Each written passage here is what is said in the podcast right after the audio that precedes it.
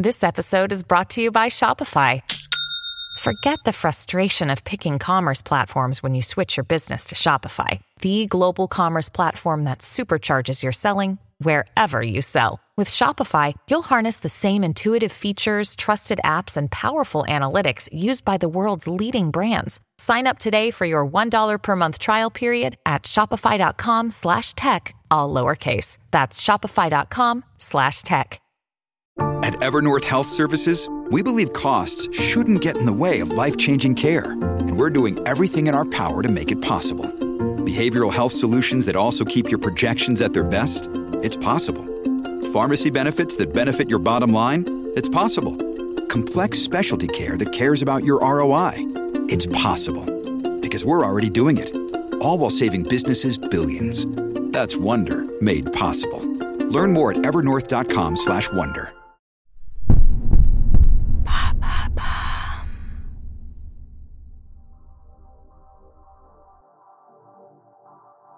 Bonjour à tous, je suis Alice Haché. Je vous souhaite la bienvenue dans l'empreinte. Nous allons essayer de comprendre ensemble comment les marques d'aujourd'hui s'engagent tout non pour notre planète. Chaque semaine, je reçois donc des start des PDG de grands groupes ou encore des directeurs de la RSE qui m'expliquent comment leur entreprise s'engage pour porter une révolution de l'impact sur notre planète.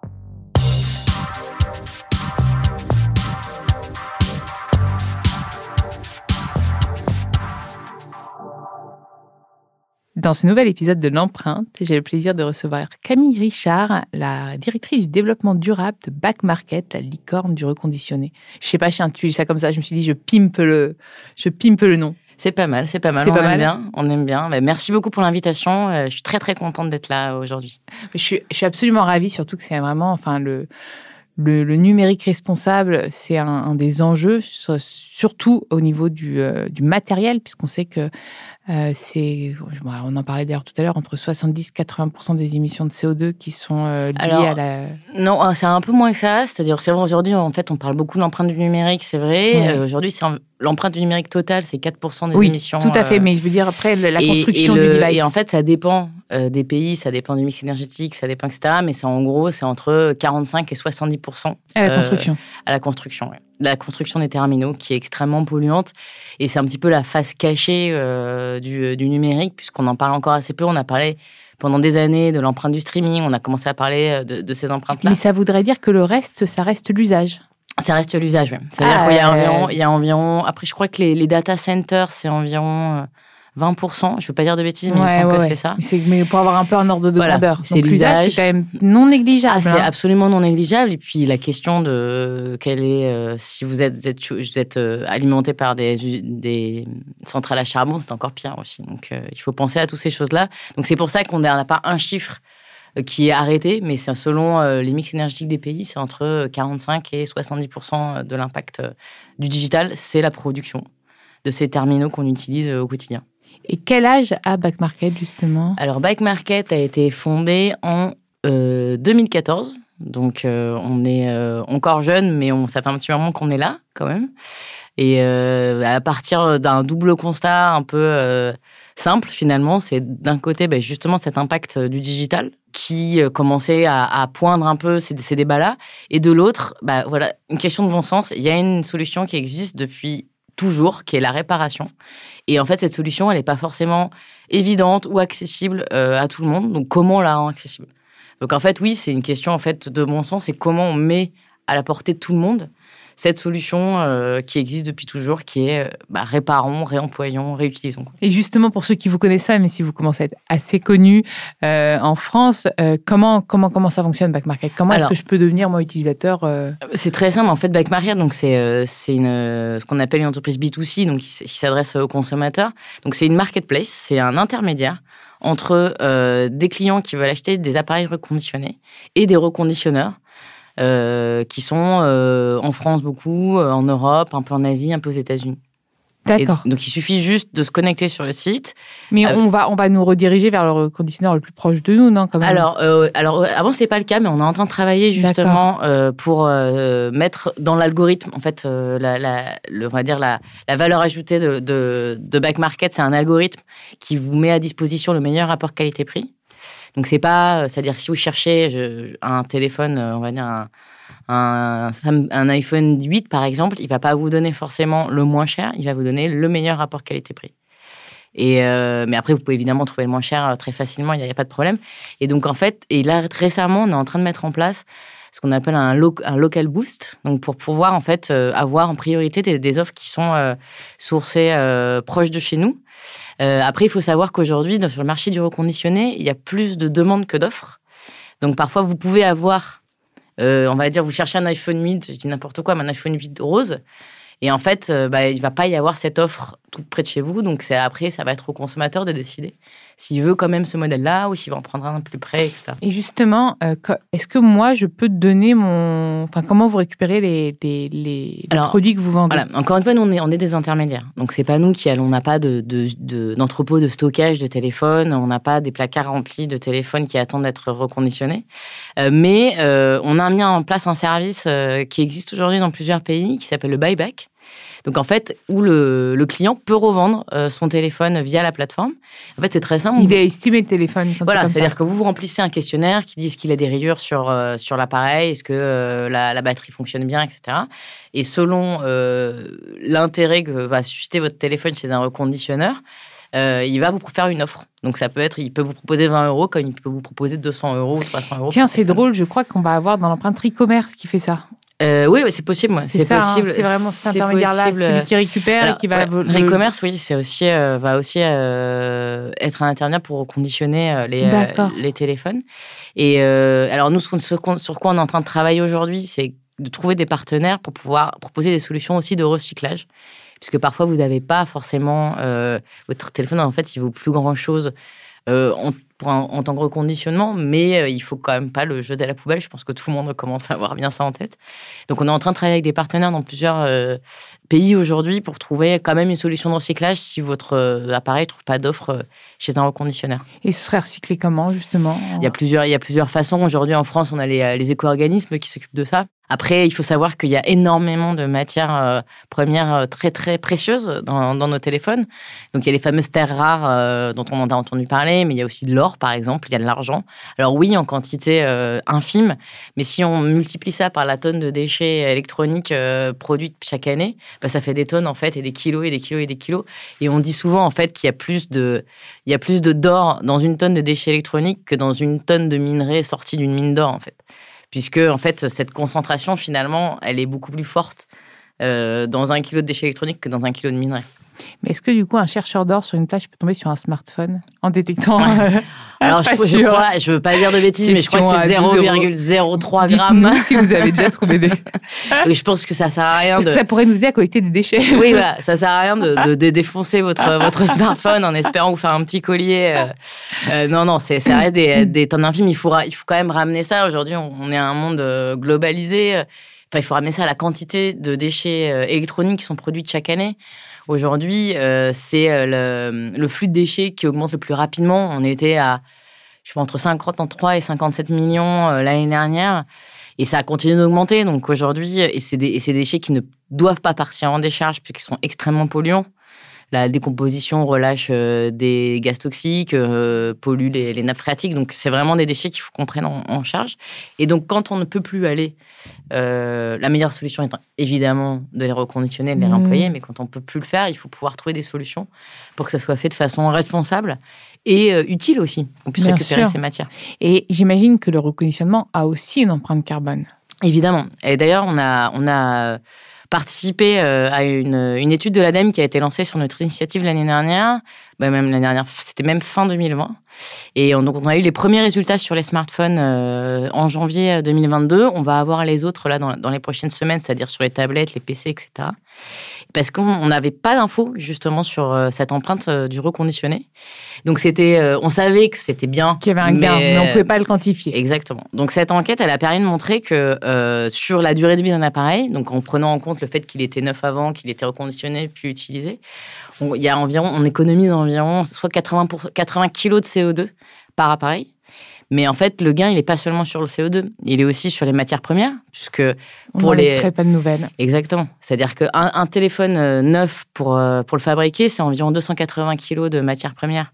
Donc, euh, si, si, vous, si vous empêchez cette extraction, en fait, vous aussi, bah, si on regarde sur la, longue vision, on va dire, bah, on protège aussi des écosystèmes puisqu'on évite de l'extraction, etc. Puis il y a l'eau aussi. On oublie beaucoup euh, l'empreinte eau. Mm. Mais euh, un téléphone neuf, c'est 80 000 litres d'eau.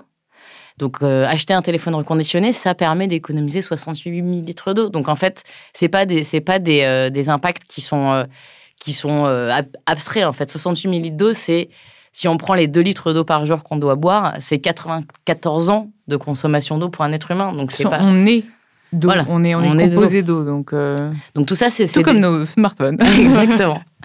en fait, en tout cas, il y a beaucoup d'eau qui sont utilisées bah, pour nettoyer euh, justement ces matières premières, pour, pour assembler euh, ces composantes, pour fabriquer ces composantes. Donc il faut pas, il n'y a pas que le carbone. Et il ne faut pas minimiser cette empreinte qu'il y a derrière un objet aussi simple et aussi commun de la vie de tous les jours qu'est un smartphone, en fait. Il faut avoir cette conscience-là. Donc, il faut.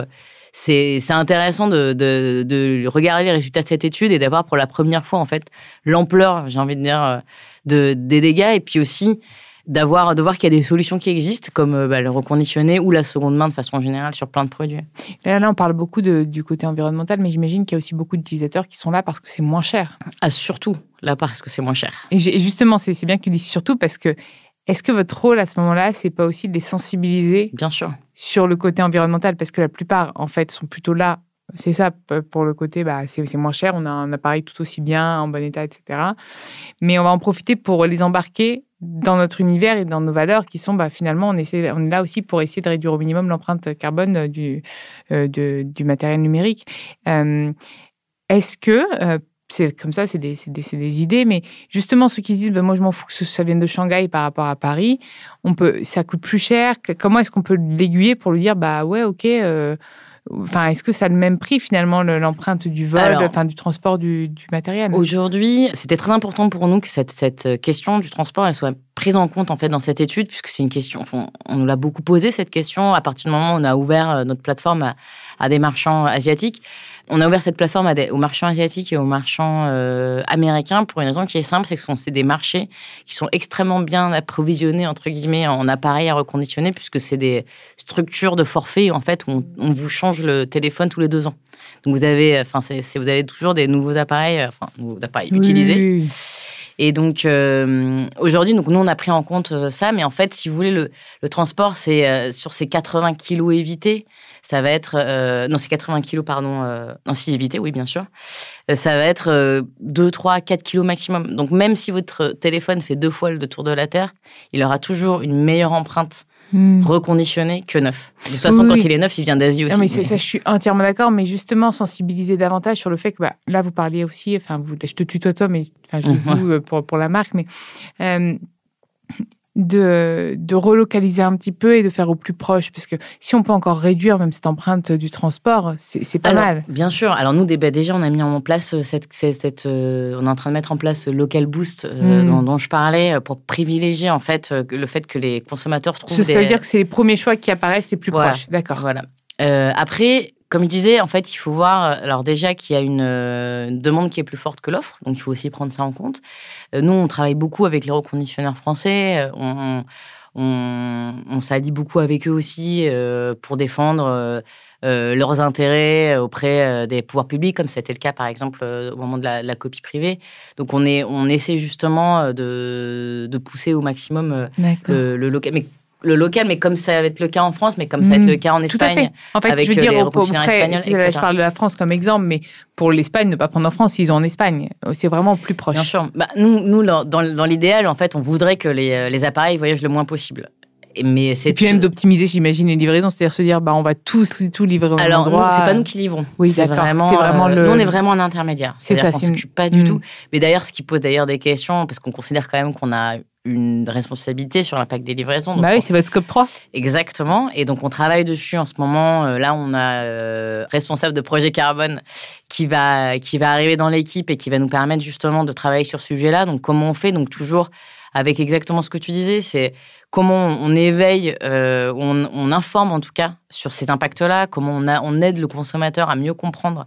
Par exemple, entre une livraison express et une livraison normale, et eh ben en fait, une livraison express, elle est souvent en avion. Donc, est-ce qu'on ne peut pas attendre notre appareil deux jours de plus Et en livraison normale, où on a plus de chances qu'elle soit livrée en camion, etc. Donc, en fait, mais tout ça, c'est des choses en fait que les gens ne savent pas. Et il faut qu'on on profite qu'ils soient là pour leur donner ces informations.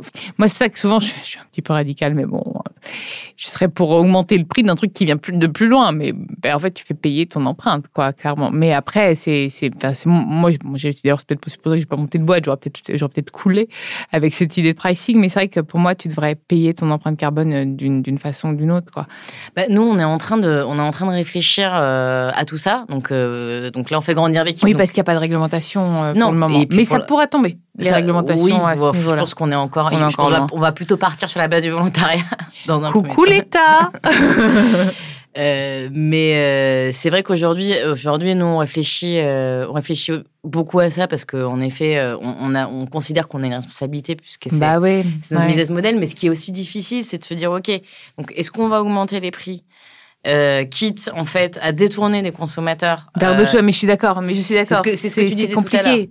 Non, mais en fait, c'est tellement compliqué. Et puis même se dire s'il a plus le choix et qu'il doit vraiment l'avoir pour demain son truc, est-ce que tu fais c'est ça et que... Après, après nous, on réfléchit là à des solutions de des, des, modèles en tout cas de compensation carbone sur les livraisons. Oui, déjà compensé peut-être. Après voilà, moi la compensation c'est pas c'est pas ça que je préfère. Tu sais, c'est pour ça que je t'en ai même pas parlé parce que dire bah au pire on peut pas compenser en plantant des arbres, mais c'est ça. C'est ça, c'est-à-dire qu'aujourd'hui on est voilà, on veut être dans la réduction. Euh, on est pour l'instant, euh, on a été certifié SBTI euh, l'année dernière, donc on est dans une trajectoire un degré et demi. On veut le rester malgré l'hypercroissance, parce qu'il y a aussi ce sujet-là. c'est hein. hyper compliqué, mais c'est top de pouvoir se dire qu'on. On est ambitieux et on, on veut le rester, mais. Soyez inspirant.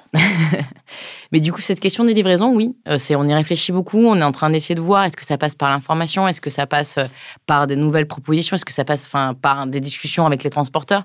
Comme on est, on est nous, un intermédiaire, on n'a pas le levier suffisant parfois, mais on le cherche et on discute. Mais en effet, c'est un vrai sujet aujourd'hui euh, pour le e-commerce de façon générale, oui. Et c'est quoi, du coup, tes perspectives ou tes prochains challenges? Alors euh, là, on a, on a quand même eu un début d'année un peu sur les chapeaux de roue, puisque donc on est devenu société à mission. Ouais, euh, donc, bien. Euh, avec une mission qui est de donner le pouvoir à tous les humains de faire durer les machines par la circularité et la réparation.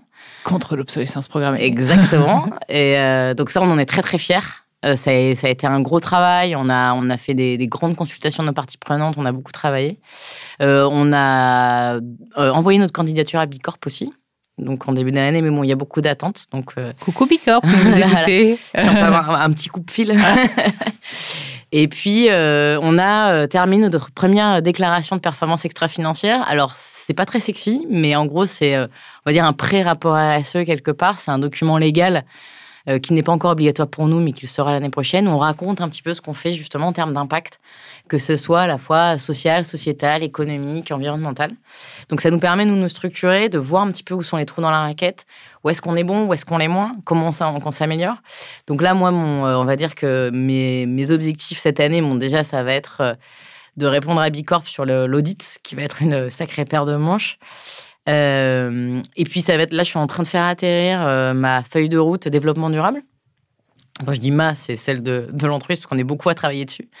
Et puis, en espérant, début d'année prochaine, de, faire notre premier rapport intégré. Donc, à la fois, nous, on considère que l'empreinte environnementale, la performance environnementale doit arriver au même endroit que la performance euh, économique, financière et la performance sociale. Donc, on veut, en fait, euh, produire un rapport d'activité, en fait, qui porte ces valeurs-là. Donc, ça, ça va être, c'est un peu les grands challenges. Et puis, comme je disais, on a, on a un, responsable de projet carbone qui, qui va arriver dans l'équipe. Et donc, on veut mettre à plat euh, toutes nos cibles carbone. On veut être bien sûr d'être dans la bonne trajectoire, etc., etc. Embarquer les équipes pour que chacun ait des objectifs euh, sur ces, euh, sur ces sujets. Donc, il y a encore plein de choses à faire et c'est très excitant. Et puis, c'est une, une entreprise qui est ambitieuse sur ces sujets.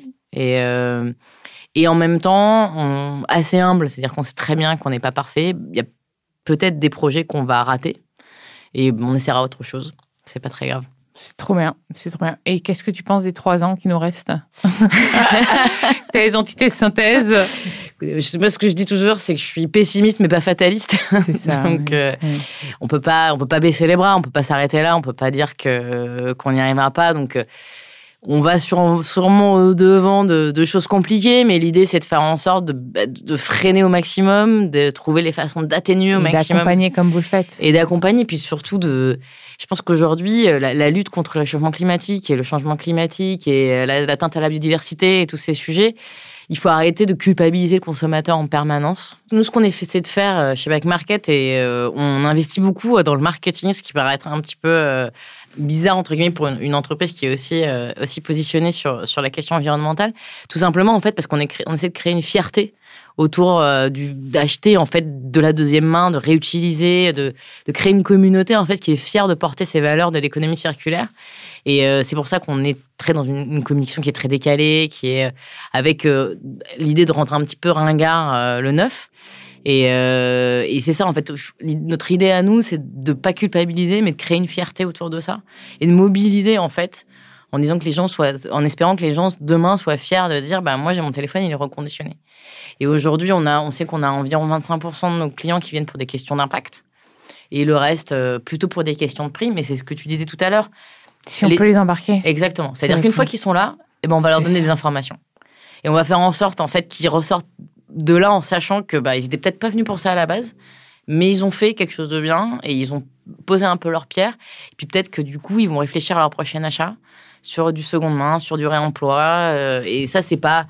C'est des, des, gouttes d'eau dans l'océan, mais on, on, apporte un peu notre pierre à l'édifice. quoi. Merci beaucoup Camille. Est-ce que tu as envie d'ajouter quelque chose? Bah, Non, je pense qu'on a parlé fait le tour. on a parlé de pas mal de choses.